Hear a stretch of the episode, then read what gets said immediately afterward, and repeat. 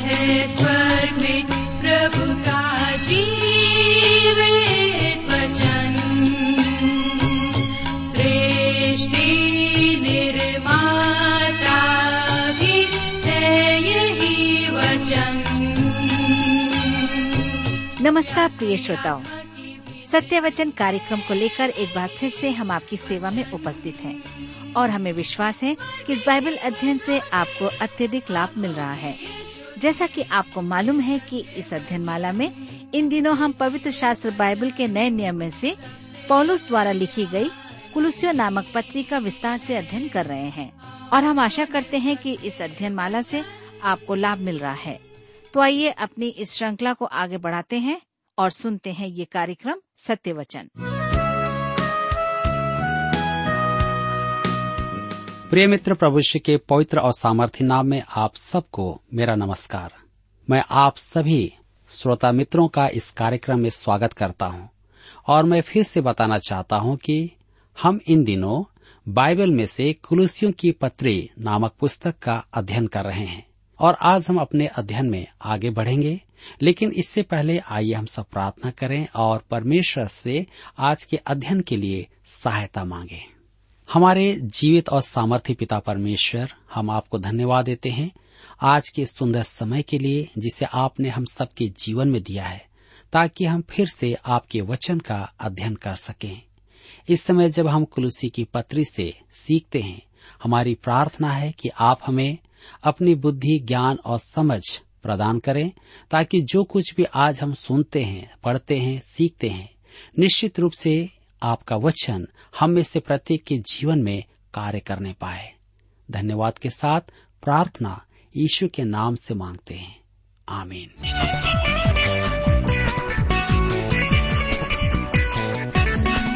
मित्रों, जैसा कि मैंने आपसे कहा है कि पिछले अध्ययन में हमने देखा था कि पॉलुस ने पाँच महान सत्यों के लिए परमेश्वर का धन्यवाद किया था। परमेश्वर ने हमें ज्योति में वास करने वाले संतों के सहभागी होने के उत्तराधिकार के योग्य ही सृजा है। उसने हमें अंधकार की प्रभुता से निकालकर अपने प्रिय पुत्र के राज्य में प्रवेश करवाया है। परमेश्वर ने हमें प्रभु यीशु के द्वारा मुक्ति दिलाई है और उसके लहू के द्वारा हमें हमारे पापों की क्षमा दी है। परंतु आज भी अनेक पवित्र जन हैं जो इन पाँचों बातों के लिए प्रार्थना कर रहे हैं। मेरे विश्वासी मित्रों, ये तो आपकी भी हो सकती है। अतः आप इन बातों के लिए परमेश्वर को धन्यवाद क्यों नहीं देते हैं? तो आइए हम आगे बढ़ेंगे और देखेंगे कि पौलुस हमें क्या बताना चाहता है। जी हाँ हमने श्रेष्ठ गीत के अध्ययन में प्रभु यीशु के मनुष्यत्व के बारे में चर्चा की है। कुलसियों की पुस्तक में हम इस विषय में और अधिक गहराई में उतरकर उसकी धर्म विज्ञान को देखेंगे। यह अंश इस पत्री का एक अत्यधिक गहरा और पावन और महान अंश है। यहाँ प्रभु यीशु का मनुष्यत्व मुख्य विषय है। वहाँ उसके बारे में अधिक चर्चा नहीं कर सकते, वरन इस जीवन में हम उसे उसकी संपूर्ण महिमा, गरिमा में समझ भी नहीं पाएँगे। यह अंश उन लोगों के लिए उत्तर है जो प्रभु यीशु के ईश्वरत्व का इनकार करते हैं। इन पदों को समझने का अर्थ है प्रभु यीशु की महानता को समझना। पौलुस यहाँ विशेष करके कलिसिया की सबसे पुरानी, भ्रमित शिक्षा का खंडन करने का प्रयास कर रहा है। यह शिक्षा भी आध्यात्मिक ज्ञान प्राप्त करने की है। आरंभिक भ्रम की शिक्षा में यह एक और शिक्षा थी, एरियनवाद। सिकंदरिया के एरियस के अनुसार प्रभु यीशु भी सृजित प्राणी था, जिसके प्रतिवाद में सन 325 में नैसिया की सभा में स्थापित किया गया।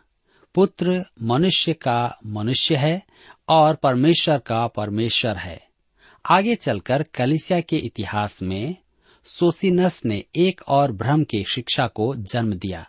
उसके अनुसार प्रभु यीशु परमेश्वर नहीं था और मनुष्य को पाप से मुक्ति दिलाने के लिए मुक्तिदाता की आवश्यकता नहीं है। उसने कहा कि मनुष्य पूर्ण रूप से भ्रष्ट नहीं है। आज एकतावादी इसी आधार पर चलते हैं और कुछ पंथ वरन जेहवाज विटनेस भी इसी बात को मानते हैं यहाँ मसीह को किसी भी जीवित प्राणी से भिन्न और प्रवर दिखाने के लिए उसकी पहचान के नौ लक्षण हैं। आइए हम देखेंगे कुलुसियों की पत्री एक अध्याय उसके पंद्रह पद में लिखा है, वह तो अदृश्य परमेश्वर का प्रतिरूप और सारी सृष्टि में पहला उठा है। पहला हम देखते हैं, वह अदृश्य परमेश्वर का स्वरूप है। वह अदृश्य परमेश्वर का स्वरूप कैसे हो सकता है? क्या आप किसी अदृश्य वस्तु का फ़ोटो या छवि बना सकते हैं? तो फिर यीशु कैसे उसकी छवि बना? यहोना अपने सुसमाचार के आमुख में इसे स्पष्ट करता है। आदि में वचन था। यह अनादि आरंभ था। मसीह का आरंभ नहीं था। जी हाँ आदि में वचन था और वचन परमेश्वर के साथ था। योहना सुसमाचार एक अध्याय के एक पद में हम इसे पढ़ते हैं। जब योहना कहता है कि वचन देहधारी हुआ, इसे यहुनार्थी सुसमाचार एक अध्याय के चौदह पद में हम पढ़ते हैं।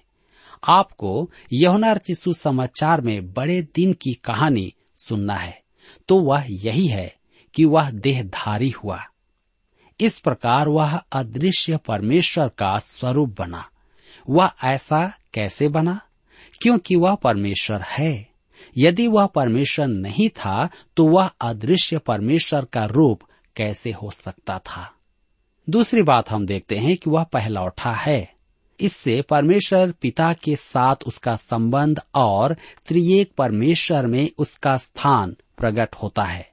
परमेश्वर अनंत पिता है, पुत्र अनंत पुत्र है। त्रिएकत्व में उसका स्थान पुत्र का है। पहलौठा से स्पष्ट होता है कि वह सृष्टि से पूर्व का है। पहलौठा का अर्थ यह नहीं कि वह पहले जन्मा। अतः हमें धर्मशास्त्र में पहलौठे का अर्थ को समझना है। धर्मशास्त्र में कहीं भी नहीं लिखा है कि यीशु का आरंभ बेतलेहम में हुआ था। मीका की पुस्तक पाँच अध्याय उसके दो पद में भविष्यवाणी है कि उसका जन्म बेतलेहम में होना था। परंतु वह अनादि से आया था। यशाया नबी की पुस्तक नौ अध्याय उसके छह पद में लिखा है, क्योंकि हमारे लिए एक बालक उत्पन्न हुआ, हमें एक पुत्र दिया गया है और प्रभुता उसके कांधे पर होगी और उसका नाम अद्भुत युक्ति करने वाला, पराक्रमी परमेश्वर अनंत काल का पिता और शांति का राजकुमार रखा जाएगा। बालक तो उत्पन्न हुआ, परंतु पुत्र दिया गया। वह अनादि से आया और मानव रूप धारण किया। मेरे प्रियो, पॉलुस उस युग के एक दार्शनिक विचार, धर्मों के एक रहस्य के विषय कह रहा है। इस विचार में माना जाता था कि परमेश्वर ने एक प्राणी की रचना की, जो उससे बस कुछ ही कम था। इस प्राणी ने अपने से नीचे एक प्राणी बनाया और इस प्रकार प्राणी द्वारा प्राणी की सृष्टि होते होते उस प्राणी तक आती है जिसने जगत की रचना की। ये परमेश्वर के उद्भव हैं। आध्यात्मवाद की शिक्षा थी कि प्रभु यीशु एक सृजित प्राणी था। परमेश्वर का उद्भव। पॉलुस इसका उत्तर दे रहा है। वह कहता है कि प्रभु यीशु सृष्टि से पहला उठा, यानी कि सृष्टि में पहला उठा है। वह संपूर्ण सृष्टि का आधार है। इसके यूनानी शब्द का अर्थ संपूर्ण सृष्टि से पूर्व है। वह सृष्टि का सृजित अंग नहीं है। वह 2010 वर्ष पूर्व पृथ्वी पर देह धारण करके आया था। आदि में वचन था और वचन परमेश्वर के साथ था और वचन परमेश्वर था। यही आदि में परमेश्वर के साथ था। सब कुछ उसी के द्वारा उत्पन्न हुआ और जो कुछ उत्पन्न हुआ है, उसमें से कोई भी वस्तु उसके बिना उत्पन्न नहीं हुई है। योहना सुसमाचार उसके एक अध्याय उसके एक से तीन पद में हम इसे पढ़ते हैं। पिता परमेश्वर अनंत पिता है, पुत्र परमेश्वर अनंत पुत्र है। और ऐसा कोई भी समय नहीं था जब प्रभु यीशु का जन्म हुआ। धर्मशास्त्र में अनेक स्थानों पर प्रभु यीशु को पहिलौठा कहा गया है। वह संपूर्ण ब्रह्मांड से पूर्व का है। वह मृतकों में भी पहलौठा कहलाता है। वह एक लौता कहलाता है। इस अध्याय के पद अठारह में उसे मृतकों में पहलौठा कहा गया है। भजन संहिता दो अध्याय, उसके सात पद में भजनकार कहता है, मैं उस वचन का प्रचार करूँगा, जो यहवा ने मुझसे कहा, तू मेरा पुत्र है, आज तू मुझसे उत्पन्न हुआ। पौलुस गलातिया प्रदेश के अंताकिया नगर में जब प्रचार कर रहा था, तब उसने अपने उस महान उपदेश में इस विचार का या इस विचार पर प्रकाश डाला कि भजनकार के अनुसार प्रभु यीशु मृतकों में पहला उठा था।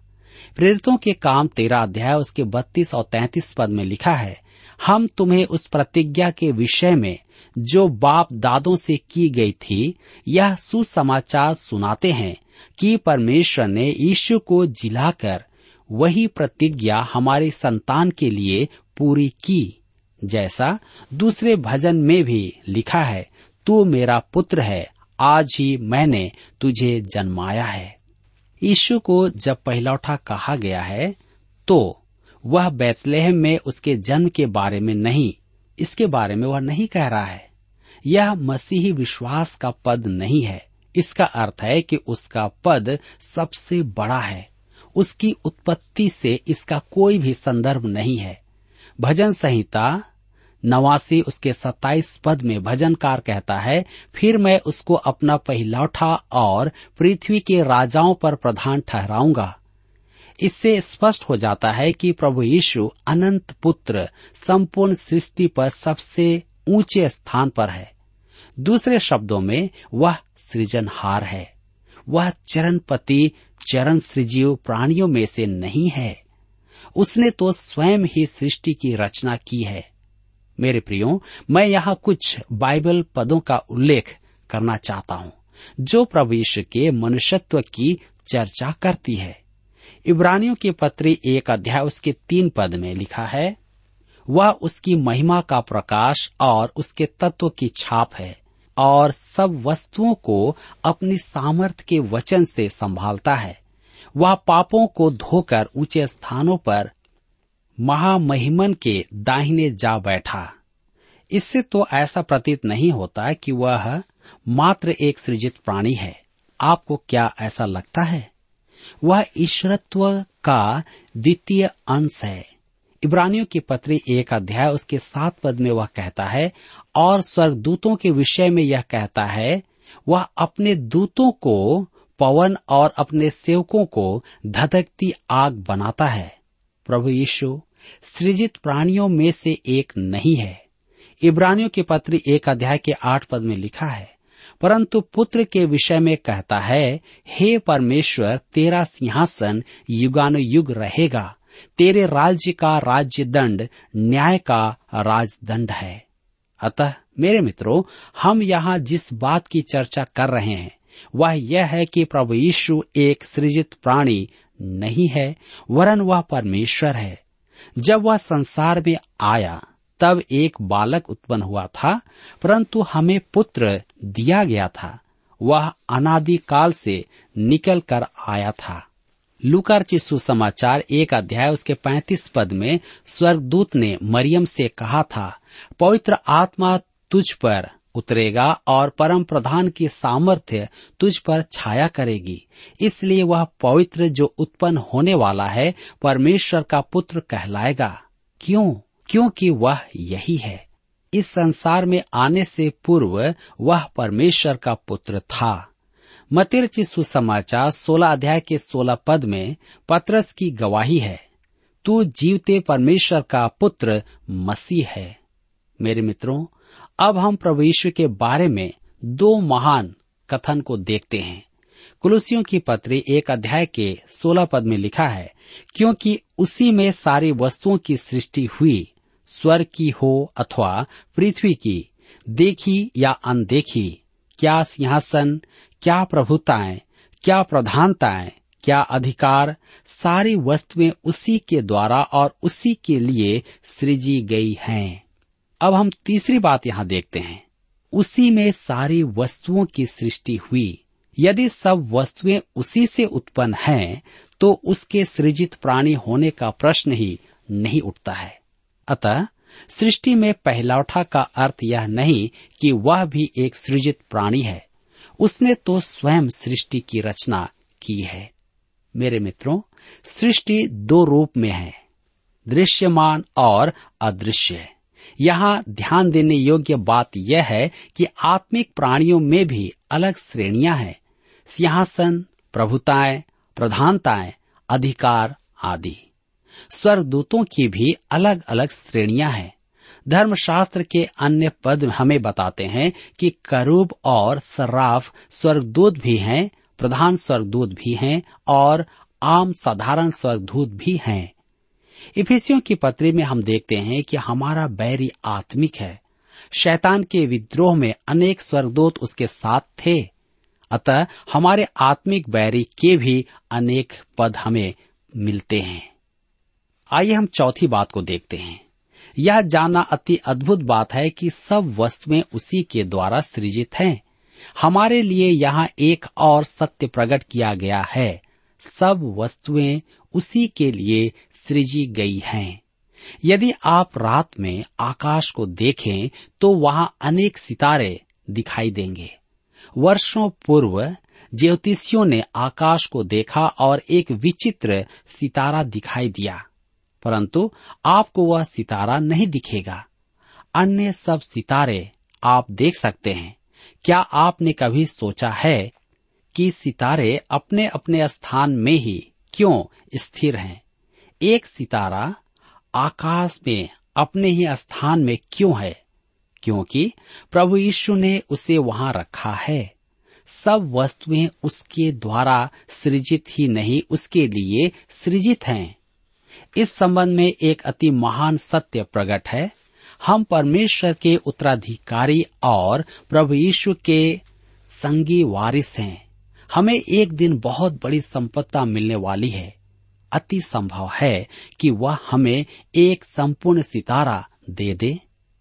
मैं जानता तो नहीं हूँ, परंतु सोचता हूँ और मेरे विचार में हम अनंत काल के युग में अत्यधिक व्यस्त होंगे। उस समय हम पार्थिव प्राणी नहीं होंगे, हमारी देह अलग होगी, जो आकर्षण शक्ति से मुक्त होगी। हम नए यरूशलेम में वास करेंगे और परमेश्वर के इस विशाल जगत में विचरण कर पाएँगे। मैं नहीं जानता कि इस जगत का कितना भाग वह हमें देगा। उसने ही इसकी रचना शून्य से की है और वह उसे अपनी सुविधा के अनुसार संचालित करता है।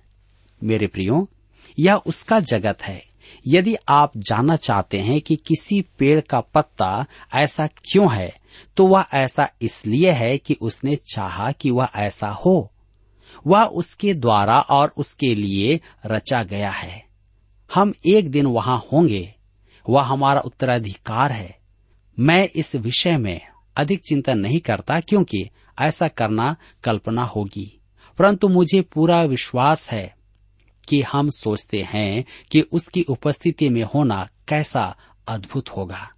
हम जानते हैं कि वह एक अद्भुत स्थान होगा जहाँ पर हम होंगे। यहाँ जिस संसार में हम रहते हैं, हम तंबुओं में वास कर रहे हैं। पॉलस दूसरा क्रंथियों की पत्री पाँच अध्याय के एक पद में इस देह को डेरा अर्थात तंबू कहता है। हम जानते हैं कि जब हमारा पृथ्वी पर का डेरा सरीखा घर गिर जाएगा। यह डेरा मरणोपरांत मिट्टी में मिल जाएगा, अर्थात यह शरीर। तो पॉलुस कहता है, हमें परमेश्वर की ओर से स्वर्ग पर एक ऐसा भवन मिलेगा जो हाथों से बना हुआ घर नहीं, परंतु चिरस्थाई है। पाँच अध्याय के आठ पद में लिखा है, देह से अलग होकर प्रभु के साथ रहना और भी उत्तम समझते हैं। हम प्रभु के साथ अपने घर में होंगे। यदि आपका घर एक करोड़ रुपए का है तो मैं आपको बताना चाहता हूँ कि वह एक क्षण भंगुर डेरा है। परंतु एक दिन हम महिमामय देह में होंगे और हमें अपनी विरासत मिलेगी। आप इस सांसारिक मकान में नहीं रहेंगे, चाहे वह यहाँ रहे या न रहे, चाहे एक करोड़ का हो या दो करोड़ का हो। हमारी नई देह अनंत होगी। हम सदा सर्वदा उसके साथ होंगे। परमेश्वर की संतान के लिए यह उसका भविष्य है। मैं इसकी बाट जो रहा हूँ। जी हाँ सारी वस्तुएँ उसी के द्वारा और उसी के लिए सृजी गई हैं। कुरुसियों के पत्र एक अध्याय के सत्रह पद में लिखा है, वही सब वस्तुओं में प्रथम है और सब वस्तुएँ उसी में स्थिर रहती हैं। अब हम पांचवी बात देखते हैं यहाँ पर। वही सब वस्तुओं में प्रथम है। देह धारण से पूर्व के प्रभु यीशु में सारी परिपूर्णता वास करती है। कुलुसियों के पत्र दो अध्याय, उसके नौ पद में वह कहता है, उसमें ईश्वरत्व की सारी परिपूर्णता सदेह वास करती है। हम उसमें सिद्ध किए गए हैं। वह सब वस्तुओं में प्रथम है। वह देह धारण से पूर्व का मसीह यीशु है। अब हम छठवीं बात देखते हैं। सब वस्तुएँ उसी में स्थिर रहती हैं। वह सब वस्तुओं को स्थिर रखता है। वह सृष्टि का संचालन करता है। वह उसका नियंत्रण करता है। स्थिर का मूल अर्थ है एक साथ थामना। वह ब्रह्मांड का एक गोंद है। मनुष्य ने एक साहसी, परंतु मेरे विचार में बड़ा घिनौना काम किया है कि उसने अणु का विभाजन किया है। प्रभु ईश्वर ने सृजन कार्य करते समय अणु को बांधा था। मनुष्य ने उसे विभक्त किया। क्या आपने कभी अणुशक्ति की कल्पना की है? यदि एक एटम बम में ऐसी विनाशकारी शक्ति होती है तो संपूर्ण ब्रह्मांड में कैसी महान शक्ति होगी? इस शक्ति को किसने वश में किया हुआ है? उसने इसकी रचना ही नहीं की है, वरन वह इसे संयोजित भी किए हुए है। मेरे विचार में इसे स्थिर रखना एक महान कार्य है। प्रभु यीशु ही है जो इस काम को कर सकता है और करता है। यही सत्य इब्रानियों के पत्री एक अध्याय उसके तीन पद में कहा गया है। वह उसकी महिमा का प्रकाश और उसके तत्व की छाप है और सब वस्तुओं को अपने सामर्थ्य के वचन से संभालता है। वह पापों को धोकर ऊँचे स्थानों पर महामहिमन के दाहिने जा बैठा है। जी हाँ क्या वह एक महान मनुष्य नहीं है? वह अति महिमामय है। कुलसियों के पत्र एक अध्याय उसके अठारह पद में लिखा हुआ है। वही देह अर्थात कलिसिया का सिर है, वही आदि है, और मरे हुओं में से जी उठने में पहिलौठा की सब बातों में वही प्रधान ठहरे। सातवीं बात है, वही देह अर्थात कलिसिया का सिर है। मेरे विचार में यह कुलुसियों की पत्री का मुख्य वाक्य है। यह पत्री इफिसियों की पत्री की संगी पत्री है। दोनों ही में कलिसिया को इस पृथ्वी पर मसीह की देह कहा गया है। कुलसियों को लिखे पत्र में मुख्य विचार कलिसिया का सिर प्रभु यीशु है और इफिसियों की पत्री में लिखा है, पहला अध्याय उसके बाईस पद में, उसे सब वस्तुओं पर शिरोमणि ठहरा कलिसिया को दे दिया। और फिलिपियों की पत्री में हम कलिसिया को इस संसार में पाँव पर चलते हुए देखते हैं। वहाँ हम कलिसिया का अनुभव, विश्वासी का अनुभव देखते हैं। ये पत्रियाँ संगी पत्रियाँ हैं। मरे हुओं में से जी उठने वालों में पहला उठा। क्या आप जानते हैं कि आज एक ही ऐसा मनुष्य है जो महिमामय देह में पुनर्जीवित है? वह मृतकों में पहला उठा है। जब आप अपने प्रियजन को मरणोपरांत कब्र में रखते हैं तो वह केवल उसका विश्राम स्थल है। कुछ दिन बाद शुभ प्रभात का उदय होना है। शरीर तो सो गया है और आत्मा प्रभु के पास चली गई। जब प्रभु यीशु अपनों को इस संसार में ले जाने के लिए आएगा, तब वह देह प्रभु यीशु के पुनरुत्थान के कारण फिर जी उठेगी। वह विनाश में भूमिगत तो हो गई है, परंतु अविनाशी हो फिर से जी उठेगी। पहला क्रंथियों के पत्री पंद्रह अध्याय उसके बयालीस पद में हम इसे पढ़ते हैं। हम ठीक प्रभु यीशु के स्वरूप होंगे। पहला यहुना की पत्री तीन अध्याय उसके दो पद में यहुना कहता है, हे प्रियो, अब हम परमेश्वर की संतान हैं, और अभी तक यह प्रकट नहीं हुआ कि हम क्या कुछ होंगे। इतना जानते हैं कि जब वह प्रकट होगा तो हम उसके समान होंगे, क्योंकि उसको वैसा ही देखेंगे जैसा वह है। अब हम आठवीं बात को देखते हैं। कि सब बातों में वही प्रधान ठहरे। आप इससे अधिक उत्तम बात के बारे में कल्पना भी नहीं कर सकते। परमेश्वर की संपूर्ण सृष्टि में प्रभु यीशु की इच्छा ही पूरी होती है। परमेश्वर की यही इच्छा है, इस पृथ्वी पर मनुष्य के विद्रोह के उपरांत भी परमेश्वर कहता है, भजन संहिता दो उसके छह पद में, मैं तो अपने ठहराए हुए राजा को अपने पवित्र पर्वत सियोन की राजगद्दी पर बैठा चुका हूँ। आज परमेश्वर बिना समझौते अडिग, अविचलित एक लक्ष्य की ओर बढ़ रहा है। यह लक्ष्य है आज के इस विद्रोही संसार में प्रभु यीशु को राजगद्दी पर बैठाना। यह परमेश्वर का उद्देश्य है, ताकि हर एक मनुष्य जाति उद्धार को प्राप्त करे, शांति और आनंद को प्राप्त करे। क्या आप नहीं चाहते कि आपका राजा आपको शांति और आनंद? दे अपने हृदय के सिंहासन पर उसे बैठाएँ।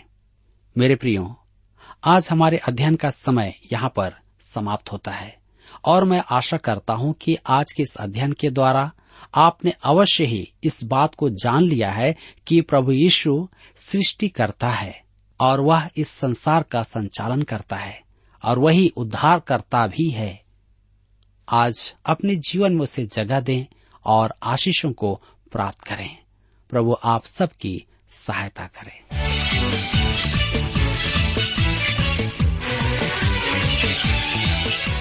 प्रिय श्रोताओ, अभी आप सुन रहे थे बाइबल अध्ययन कार्यक्रम सत्य वचन हम आशा करते हैं कि आज के इस कार्यक्रम से आपको आत्मिक लाभ मिला होगा। यदि आप परमेश्वर के बारे में और अधिक जानना चाहते हैं तो हमारे पास नया नियम एवं पवित्र शास्त्र बाइबल उपलब्ध है। इन्हें प्राप्त करने के लिए आप हमें इस पते पर लिख सकते हैं। कार्यक्रम Satya Vachan T W R post box number चार तीन एक शून्य, नई दिल्ली, एक एक शून्य शून्य एक नौ। पता एक बार फिर सुन लीजिए। कार्यक्रम Satya Vachan T W R post box number four three one zero, new Delhi, one one zero zero one nine. और हाँ श्रोताओं, याद रखें कि पत्र लिखते समय आपका नाम और पता साफ़ साफ़ लिखा होना चाहिए। इसके अलावा आप हमसे टेलीफोन के माध्यम से भी बातचीत कर सकते हैं, जिसमें हमारे काउंसलर या सलाहकार आपको सलाह देंगे। तो नोट कीजिए हमारा मोबाइल नंबर नौ नौ पाँच आठ आठ दो शून्य चार एक चार। याद रखें, double nine five eight eight two zero four one four. और हमारा दूसरा नंबर है zero nine six five one four double three three nine seven. याद रहे, शून्य नौ छ पाँच एक चार तीन तीन तीन नौ सात। इसके अलावा आप हमसे ईमेल के द्वारा भी संपर्क कर सकते हैं। हमारा ईमेल आईडी है Hindi T T B at T W R dot I N Hindi T T B at T W R dot I N श्रोताओं इस कार्यक्रम को आप हमारे website radio eight eight two dot com पर भी सुन सकते हैं। इस website radio eight eight two dot com के बारे में अपने मित्रों को भी सूचित कर दें। और अब इसी के साथ हमारे कार्यक्रम का समय यहीं पर समाप्त होता है। अगले कार्यक्रम में आपसे फिर मुलाकात होगी।